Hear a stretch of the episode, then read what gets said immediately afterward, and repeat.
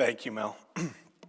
I uh, had supper at my parents' house last night, and my sister was there, and she said, Dave, when are you preaching next? And I said, Tomorrow.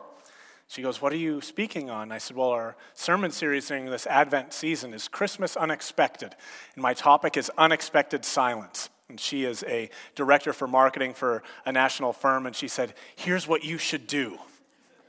Okay? And she goes, Unexpected silence. I know, Chrissy, we're all thinking that. She's like, okay, I have another introduction. Here's what you should do. And she gave me three introductions. So I'm thinking if I ever hit a writer's block, I just call up my sister because apparently she knows what to do. Let's pray. Heavenly Father, thank you for this Advent season.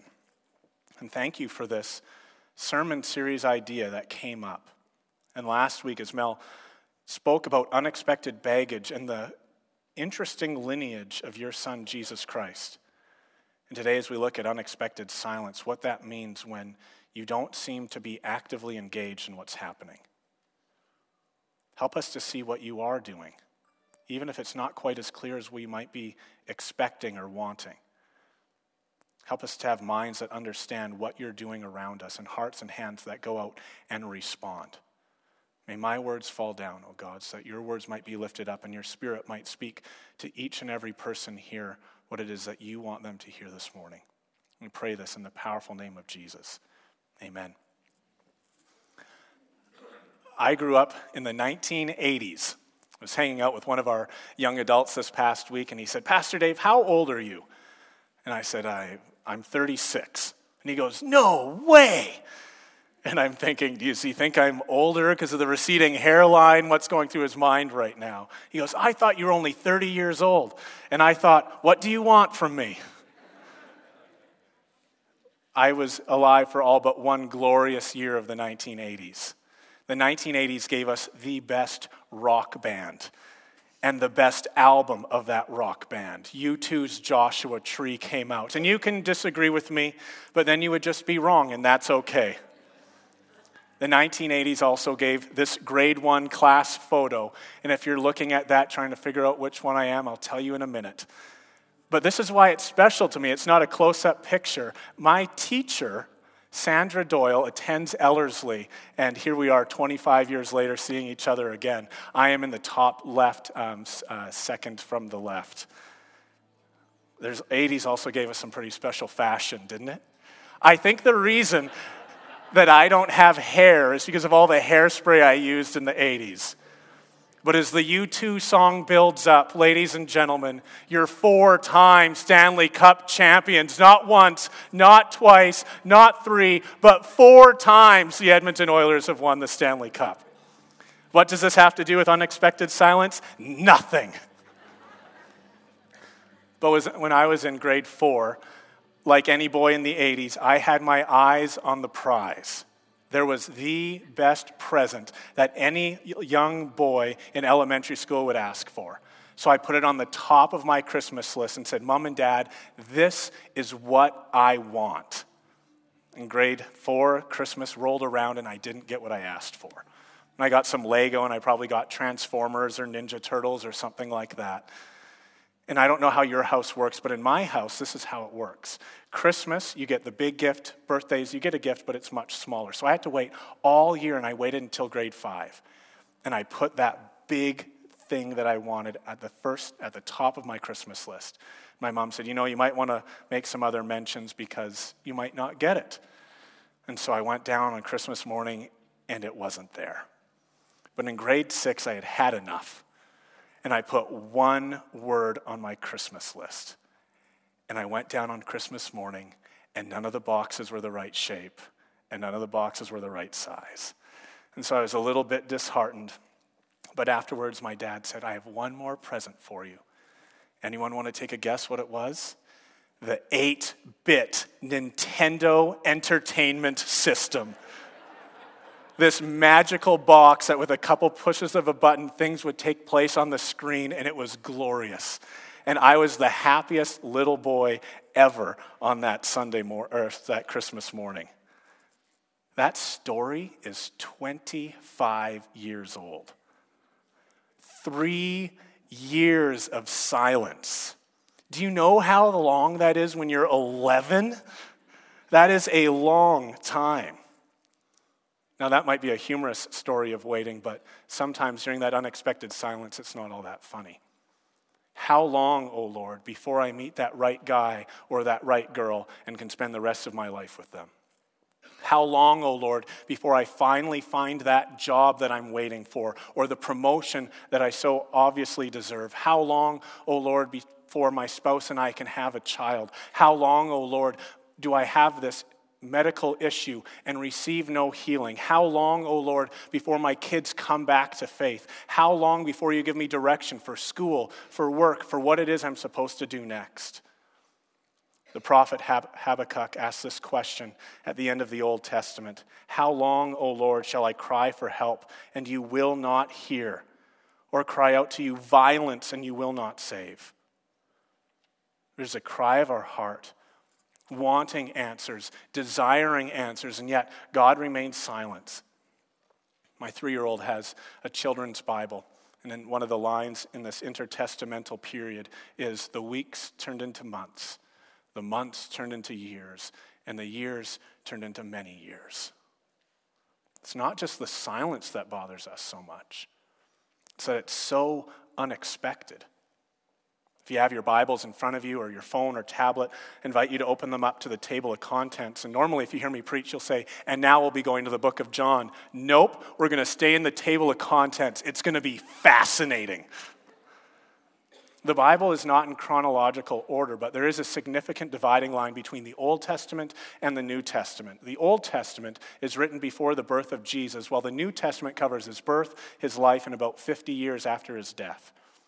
And over the next half hour or so, we're going to be looking at the 400 years of silence between the last book of the Old Testament and the first book of the New Testament. If you enjoy taking notes, I'm calling this first part from Malachi to Matthew. Now, whether you're a first time attender or you've been attending Ellerslie since you were born, biblical history can be a little bit challenging. So I hope that this makes sense. I hope that you can follow along. And thankfully, Pastor Mel set this sermon up so well Last week, as he was talking about unexpected baggage, he talked about the genealogy in Matthew chapter 1, and now there's three sets of 14. If you weren't here last week or you just need a summary, he gave us this visual. And speaking about the genealogy from Jesus, he says the first 14 generations take us from Abraham to David. We learn about Abraham in Genesis chapter 12, and this is what God says to him one night Abraham, Go from your country and your kindred and your father's house to the land that I will show you. And I will make of you a great nation. I will bless you and make your name great so that you will be a blessing. I will bless those who bless you, and him who curses you I will curse. And in you all the families of the earth shall be blessed.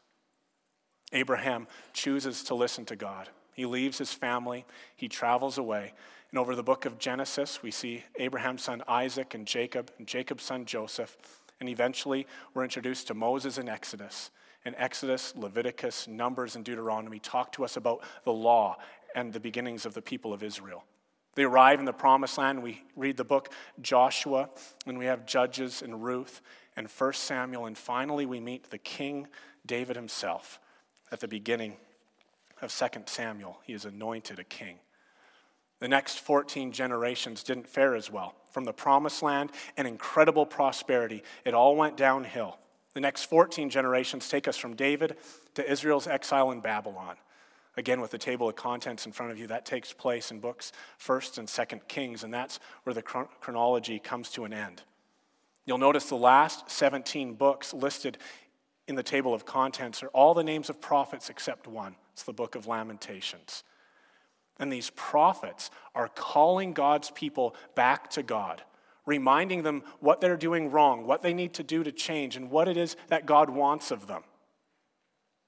The Old Testament ends with a glimmer of hope. While the Jews are under Babylonian captivity, a new empire rises to power in 539 BC, defeating the Babylonians and putting a new ruler on the throne. A year ago, at this time, we were walking through the book of Daniel, and here are some excerpts from that book. This is Daniel 5 30 to 31. That very night, Belshazzar, king of the Babylonians, was slain, and Darius the Mede took over the kingdom at the age of 62. The next chapter, chapter 6, verse 28, we read this So Daniel prospered during the reign of Darius and the reign of Cyrus the Persian. Remember that name, Cyrus the Persian. Now, there's a difference between the way the Babylonians worked and the, different, and the way the Persians worked. The Babylonians were kind of like the United States. They say, if you, we've taken you over, you come into our nation, and you get integrated into our culture. We want you to experience Babylon. The Americans want you to experience America. But once Persia takes over, they do things a little bit differently. They allow each person, each people group, to have their own nationality, to have their own culture. That, keep that name Cyrus in mind. We read this at the beginning of Ezra chapter 1. In the first year of Cyrus, king of Persia, this happened at the same time as Daniel. In order to fulfill the word of the Lord spoken to Jeremiah, the Lord moved the heart of Cyrus, king of Persia, to make a proclamation throughout his realm and to put it in writing. This is what Cyrus, king of Persia, says The Lord, the God of heaven, has given me all the kingdoms of the earth, and he has appointed me to build a temple for him at Jerusalem in Judah. That very same year, 539, perhaps 538 BC, a remnant of Jews returned to Jerusalem. About 80 years after that, in 457 BC, Ezra comes with a larger contingent, and a few years later, Nehemiah again comes with some more people to rebuild the walls around Jerusalem as the prophet Malachi, the last book of the Old Testament, deals with much the same moral issues as Ezra and Nehemiah are. Many people believe Malachi is actually contemporaries with Ezra and Nehemiah. And Malachi, the last book of the Bible, is written give or take 425 BC. And then silence. 400 years of silence. Jewish history had Moses and then the judges telling them what they should do. They had kings and prophets saying, This is the way we are to live. And then silence. Weeks turn into months, months turn into years, and years turn into many years. And God says nothing. After I graduated from college, I continued to meet with my mentor and talk to him about ministry, talk to him about the challenges that I was facing as a pastor, as a young man who was single. And sometimes I'd go to my mentor's office and I would say, Bill, I'm struggling. All my friends are married. All my friends seem to have work as a pastor, and I can only get the part time job here or there. Then he said to me, Dave, God is never doing nothing, He is always doing something. While the silence was unexpected, God is at work. At the same time, the Jews were rebuilding Jerusalem, the Greeks were coming out of their slumber. A man by the name of Socrates became one of the most influential philosophers of the time. His greatest student was a man by the name of Plato. Plato's greatest student, a man by the name of Aristotle. The teachings of Aristotle, along with the influence of his father, Philip of Macedon, captured the heart and mind of arguably one of the greatest military commanders of all time. At 20 years of age, Alexander the Great took the throne and before his 25th birthday had toppled the 200 year old Persian Empire. Sitting under the teachings of Aristotle, Alexander the Great was fascinated by the idea of one culture that all believes the same thing, acts the same way, speaks the same language. Perhaps you've heard the term Hellenization, the Greekifying of Middle East. They would have the same language, the same morals, be part of one universal culture, and by a military and political might this world has never seen, Alexander the Great made it happen. To think about how powerful this Hellenization was, the original language of the Old Testament, written mainly in Hebrew, a few portions in Aramaic, was overwhelmed with the Greek culture around it that the Jews realized we need to write a Greek version of the Old Testament, which we call the Septuagint. The Jewish people simply shifted their allegiance to the Greeks, paid their tributes, and were more or, left, uh, more or less left alone for the next 150 years. But with the Greeks still in power, one such man was not content with the current state of political and financial stability the way that the kingdom had attempted to renew this vigor of Hellenization. So he decided he would take over. His name, Antiochus Epiphanes, the name that he gave himself, the manifest God. He hated the Jews. And the Jews hated him. They called him Antiochus Epimanes, which means Antiochus the insane. In 175 BC, his unbridled hatred for the Jews was put on full display. He abolished all forms of Jewish worship. He made the reading of Scripture, along with the practice of Sabbath and circumcision, capital crimes. He even sacrificed a pig on the sacred altar in the temple. He was not loved. After about 10 years of this reign of terror, a priest and his five sons decided to fight back, which marked the beginning of the Maccabean revolt in 166 BC. To quote Harold Hoehner, Judas Maccabeus did this. He proved to be the terror of his enemies and the pride of his nation. Under him, the Maccabean struggle went from guerrilla warfare to well planned battles. No longer hiding in the hills, the Jews fought back against this great Greek empire. And they took back most of Jerusalem, restored the temple, rebuilt the altar, and resumed the daily sacrifice. Well, this passion is applauded. It created its own set of problems. When you have this zealotry from the Jews, sometimes people take it a little bit too far. The Jewish leaders became increasingly dictatorial, corrupt, and legalistic, making some to wonder if they were even Jewish after all. The immorality and oppressive nature of the Jewish leadership became so bad that the Jews actually asked the Romans, who had now defeated the Greeks, to come and to restore peace among all the Jews. As the tide of history was about to change, there were three leading parties among the Jews. The Pharisees, which many of you have probably heard of, were made up primarily of the middle class and had the largest following. They taught both the law of Moses and the oral history, expecting that the Messiah would come and save them from foreign oppression. A second group, not quite as well known, the Sadducees, were the following the sect of the rich. They focused on both the political and secular realms in, in order to continue the temple and the priesthood and line their pockets. The Essenes, not quite as well known as the other two, were passionate about following the law as closely as possible and resisted Hellenization. They didn't want to have anything to do with the Greeks, moved outside of Jerusalem and set up more or less their own colony. And many believe John the Baptist is an Essene. Now, a 10 minute history isn't going to cover every detail, but I hope it gives you a framework to understand what happened during those 400 years of silence. So, where do we go from here? I think, like the Jews, for many of us, when we experience silence, we yearn for Jesus. God is never doing nothing, He is always doing something. What do you do when God is silent? What goes through your mind when you have questions and God is slow to anger?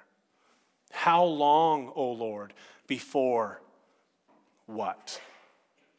How long, O Lord, before my kids come back to faith? How long, O Lord, before I'm healed? How long before you restore my relationships? How long before I know which education to choose? How long before my boss get hit by a bus? I mean, sorry, something else. God, the silence is going on for too long. Answer me. I hope you enjoyed that short history to see God's hand at work while the Jews are in exile and how he uses the Persians to bring them back out. That's fascinating to me. To hear that Alexander the Great is the student of some of the greatest minds that have ever lived, I find that fascinating. To learn the Jews actually invited the Romans to bring the Pax Romana, the peace of Rome, to them, a little surprising. Do you see yourself in this story? We look at the Old Testament and see hundreds and hundreds of years of history, and I don't think many of us realize we also have a history.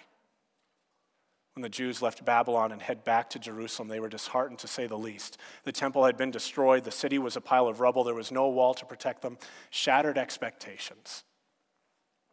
Maybe you're here this morning and you're checking church out for the first time.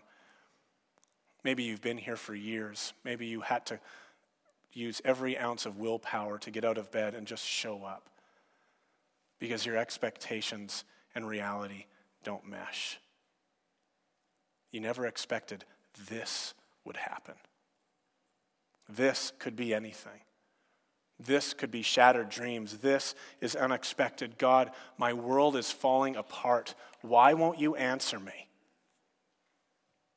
The book of Psalms is filled with 150 prayers um, covering the full range of human emotion. Are you grateful? Are you sad? Are you in awe? Are you angry? Are you repentant? Are you lonely? Are you questioning? Do you want revenge? The psalm, sometimes called the prayer book of Jesus, has a psalm for every facet of the human emotion. Arguably, one of the most depressing, or depending on how you look at it, encouraging psalms is Psalm 88. It begins with these words O Lord, the God who saves me, day and night I cry out before you. May my prayer come before you. Turn your ear to my cry. By the middle of the psalm, God has still not answered. Verse 14 Why, O Lord, do you reject me and hide your face from me? Let's use the language from today's message. Why, O God, do you remain silent? Why do the heavens feel like brass and you don't hear anything I say? The ending of the psalm might come as a surprise. It doesn't end at hope like you might expect, but rather, at first glance, what seems rather depressing. This is the final verse of Psalm 88.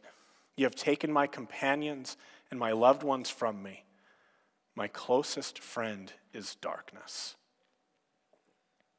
You might look at that verse on the screen behind me and say, at first glance, it looks depressing.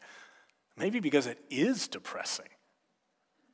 But something is so obvious, so front and center, so tangible that we don't even see it. The author of the Psalms, the Jews, 400 years of silence, today, everything all these people have something in, in sync. They all remain faithful. The psalmist, in deep emotional pain, never stops talking to God. The Jews find themselves under empires that leave them alone, under kings who attack them, under an ungodly priesthood, under some things that are working really well. Yet in all of these scenarios, they continue to remain faithful. I don't know where you are this morning. I don't know if this is the most wonderful time of the year. And the parties and the food and the presents is something you look forward to for the other 11 months. Or if this time of year is difficult, it's depressing, it's lonelier than the others. But you're here this morning. And you're faithful this morning. Even if it was difficult to come, you're expecting something you know I just need to be faithful. One of my closest friends grew up in a fairly dysfunctional church. And this isn't just for a couple of years, but it's been for two or more decades. And as a young man in youth, he was always been had an intellectual leaning to himself. And he would go to his youth pastor and he would ask questions and he'd say, There's something about the Bible I don't understand. There's something about Jesus that I don't quite get. There's something happening in my life, and I'm not quite sure how God is going to respond to this. And his youth pastor would just slough him off. Don't worry about it. Just keep coming to youth, keep coming to church. Everything will be fine. Thankfully, my friend, while disenfranchised with the church, thought, you know what, I think there is something about God. There is something more I want to learn. So, God, I'm going to give you one more chance. I'm going to go to Bible college for one year. And I'm going to give you one year to meet with me. The friends that he met at Bible college, the professors who were unintimidated by the difficulty of his questions, the top notch speakers that were brought in for conferences, he met Jesus. And he was faithful. And God answered. And speaking on those 400 years of silence, I want to capture the highlights while at the same time putting some of the puzzle pieces together. God may not have spoken through prophets or kings or judges, but he was hardly silent. God is never doing nothing, he is always doing something. In over 200 years of relative peace, the Jews were given the freedom and space to determine how they would worship God. And you know what happened? They moved away from temple worship and moved to following the Torah, the law, the books of Moses, and recognized that this is the way that they are to live. And even though the temple is only in one place and nowhere near its former glory of the time of Solomon, they believed that they would meet with God. When Alexander the Great Hellenized the Middle East and made Greek the common language, what did the Jews do with those Hebrew scriptures? They translated the entire Jewish Bible into Greek so everybody could read it. When the Romans succeeded the Greeks, what did they do to connect the world? They created the Peace of Rome. This to me is amazing. Shortly after the death of Christ, the Roman provinces were interconnected by 372 roads. Listen to this 400,000 kilometers of roadway put together by the Romans. God is never doing nothing, He's always doing something. And the world is ripe for the coming of the Messiah. What is God doing in your life during these periods of unexpected silence? When life is hard and God is silent and the heavens feel like brass, what is God teaching you? What is He teaching you through the books you're reading, through the sermons you hear, through Christian friends, through the circumstances that you find yourself in? What is God doing in the periods of unexpected silence. That may be helpful, but I think you're also wondering what do we do, Dave? How do I act when this silence goes on for years and years? What am I supposed to do? Yearning for Jesus is great, but how do I handle today and how do I handle tomorrow? Matthew is the first book in the New Testament but it's the third gospel, Luke, who gives us the fullest and most robust account of the birth of Jesus. In the opening two chapters, he introduces us to a number of different people, and all of them have something the same about them. I'm going to read to you four different passages, and we'll see if you can connect them on your own. This is about a priest named Zechariah and his wife Elizabeth, Luke 1 5 and 6. It'll be on the screen behind me. In the time of Herod, king of Judea, there was a priest named Zechariah who belonged to the priestly division of Abijah. His wife Elizabeth was also a descendant of Aaron. Both of them were upright in the sight of God, observing all the Lord's commands and regulations blamelessly. Mary, the mother of Jesus, needs no introduction. Listen to what the angel says to her in chapter 1, verse 30. The angel said to her, Do not be afraid, Mary. You have found favor with God jumping ahead to chapter 2, Jesus has just been born and his parents are going to present him in the temple.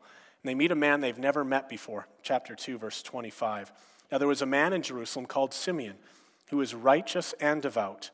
He was waiting for the consolation of Israel, and the Holy Spirit was upon him. It had been revealed to him by the Holy Spirit that he would not die before seeing the Christ. Jumping down to verses 36 and to 37. There was also a prophetess, Anna, the daughter of Phanuel of the tribe of Asher. She was very old. She had lived with her husband seven years after marriage and then was a widow until she was 84. She never left the temple, but worshiped night and day, fasting and praying. Over 400 years of silence. But did you hear the commonality? Person after person after person remained faithful to, to God despite the present circumstances under the horrible rule of Herod. Despite the challenges that they were facing, they remained faithful to God. Are you currently in an unexpected silence? Remain faithful. Are you having difficulty finding work? Remain faithful. Do you wonder if God will ever heal your body? Remain faithful. Is your most significant relationship falling apart? Remain faithful. Whatever the challenges you're facing, remain faithful. If I were sitting where you are, I would be doing what you're doing, silently listening, but your head is probably spinning at 100 miles a minute.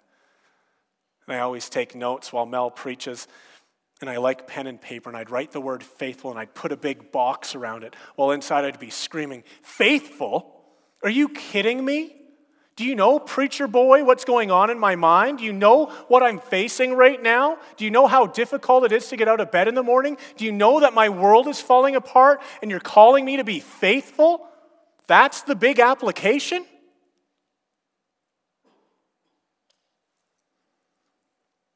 I don't know what's going on in your life right now. but I'm aware of one of the most powerful words in the English lexicon hope. We remain faithful today because of our hope in tomorrow. The Jews were able to remain faithful for 400 years of silence because of the hope they had of the coming Messiah. Galatians 4 4. But in the fulfillment of time, God sent his Son. We remain faithful today because of our hope for tomorrow. Like the Jews in 400 years of silence, we may not see the answer that we're looking for. In this lifetime, we may not be healed. We may not meet that special someone. The silence might drag on longer than we expect it to. But like the Jews over 400 years of silence, they continued to remain faithful today because of the hope of tomorrow. The Messiah has already come, but he's going to come back, and it's going to be glorious. And if we struggle with health, when we get to heaven, our bodies will look better than any of the most greatest Olympic athletes. While we struggle with our relationships on this earth and heaven, there will be no sin, there will be no worry, there will be no fear, but our relationships will be perfect. And we will never try to one up one another. We will always have work to do, for God has great plans in store for us, and God will never remain silent and He will always be present for us to talk to. God is never doing nothing, He is always doing something. And we remain faithful today because of our hope for tomorrow and the coming of our Lord Jesus Christ. Let's pray. Heavenly Father, thank you for this sermon series of unexpected Christmas. Because sometimes life doesn't work out the way we expect it to. And sometimes that silence goes on longer than we want. But thank you that you have also reminded us that this isn't the first period of silence. But we can look back into history and to see a group of people who, for 400 years, didn't hear from you the way they wanted to. But you were never doing nothing, and you were always doing something. So give us the strength and the power to remain faithful today because of the hope we have for tomorrow. In Jesus' name we pray. Amen.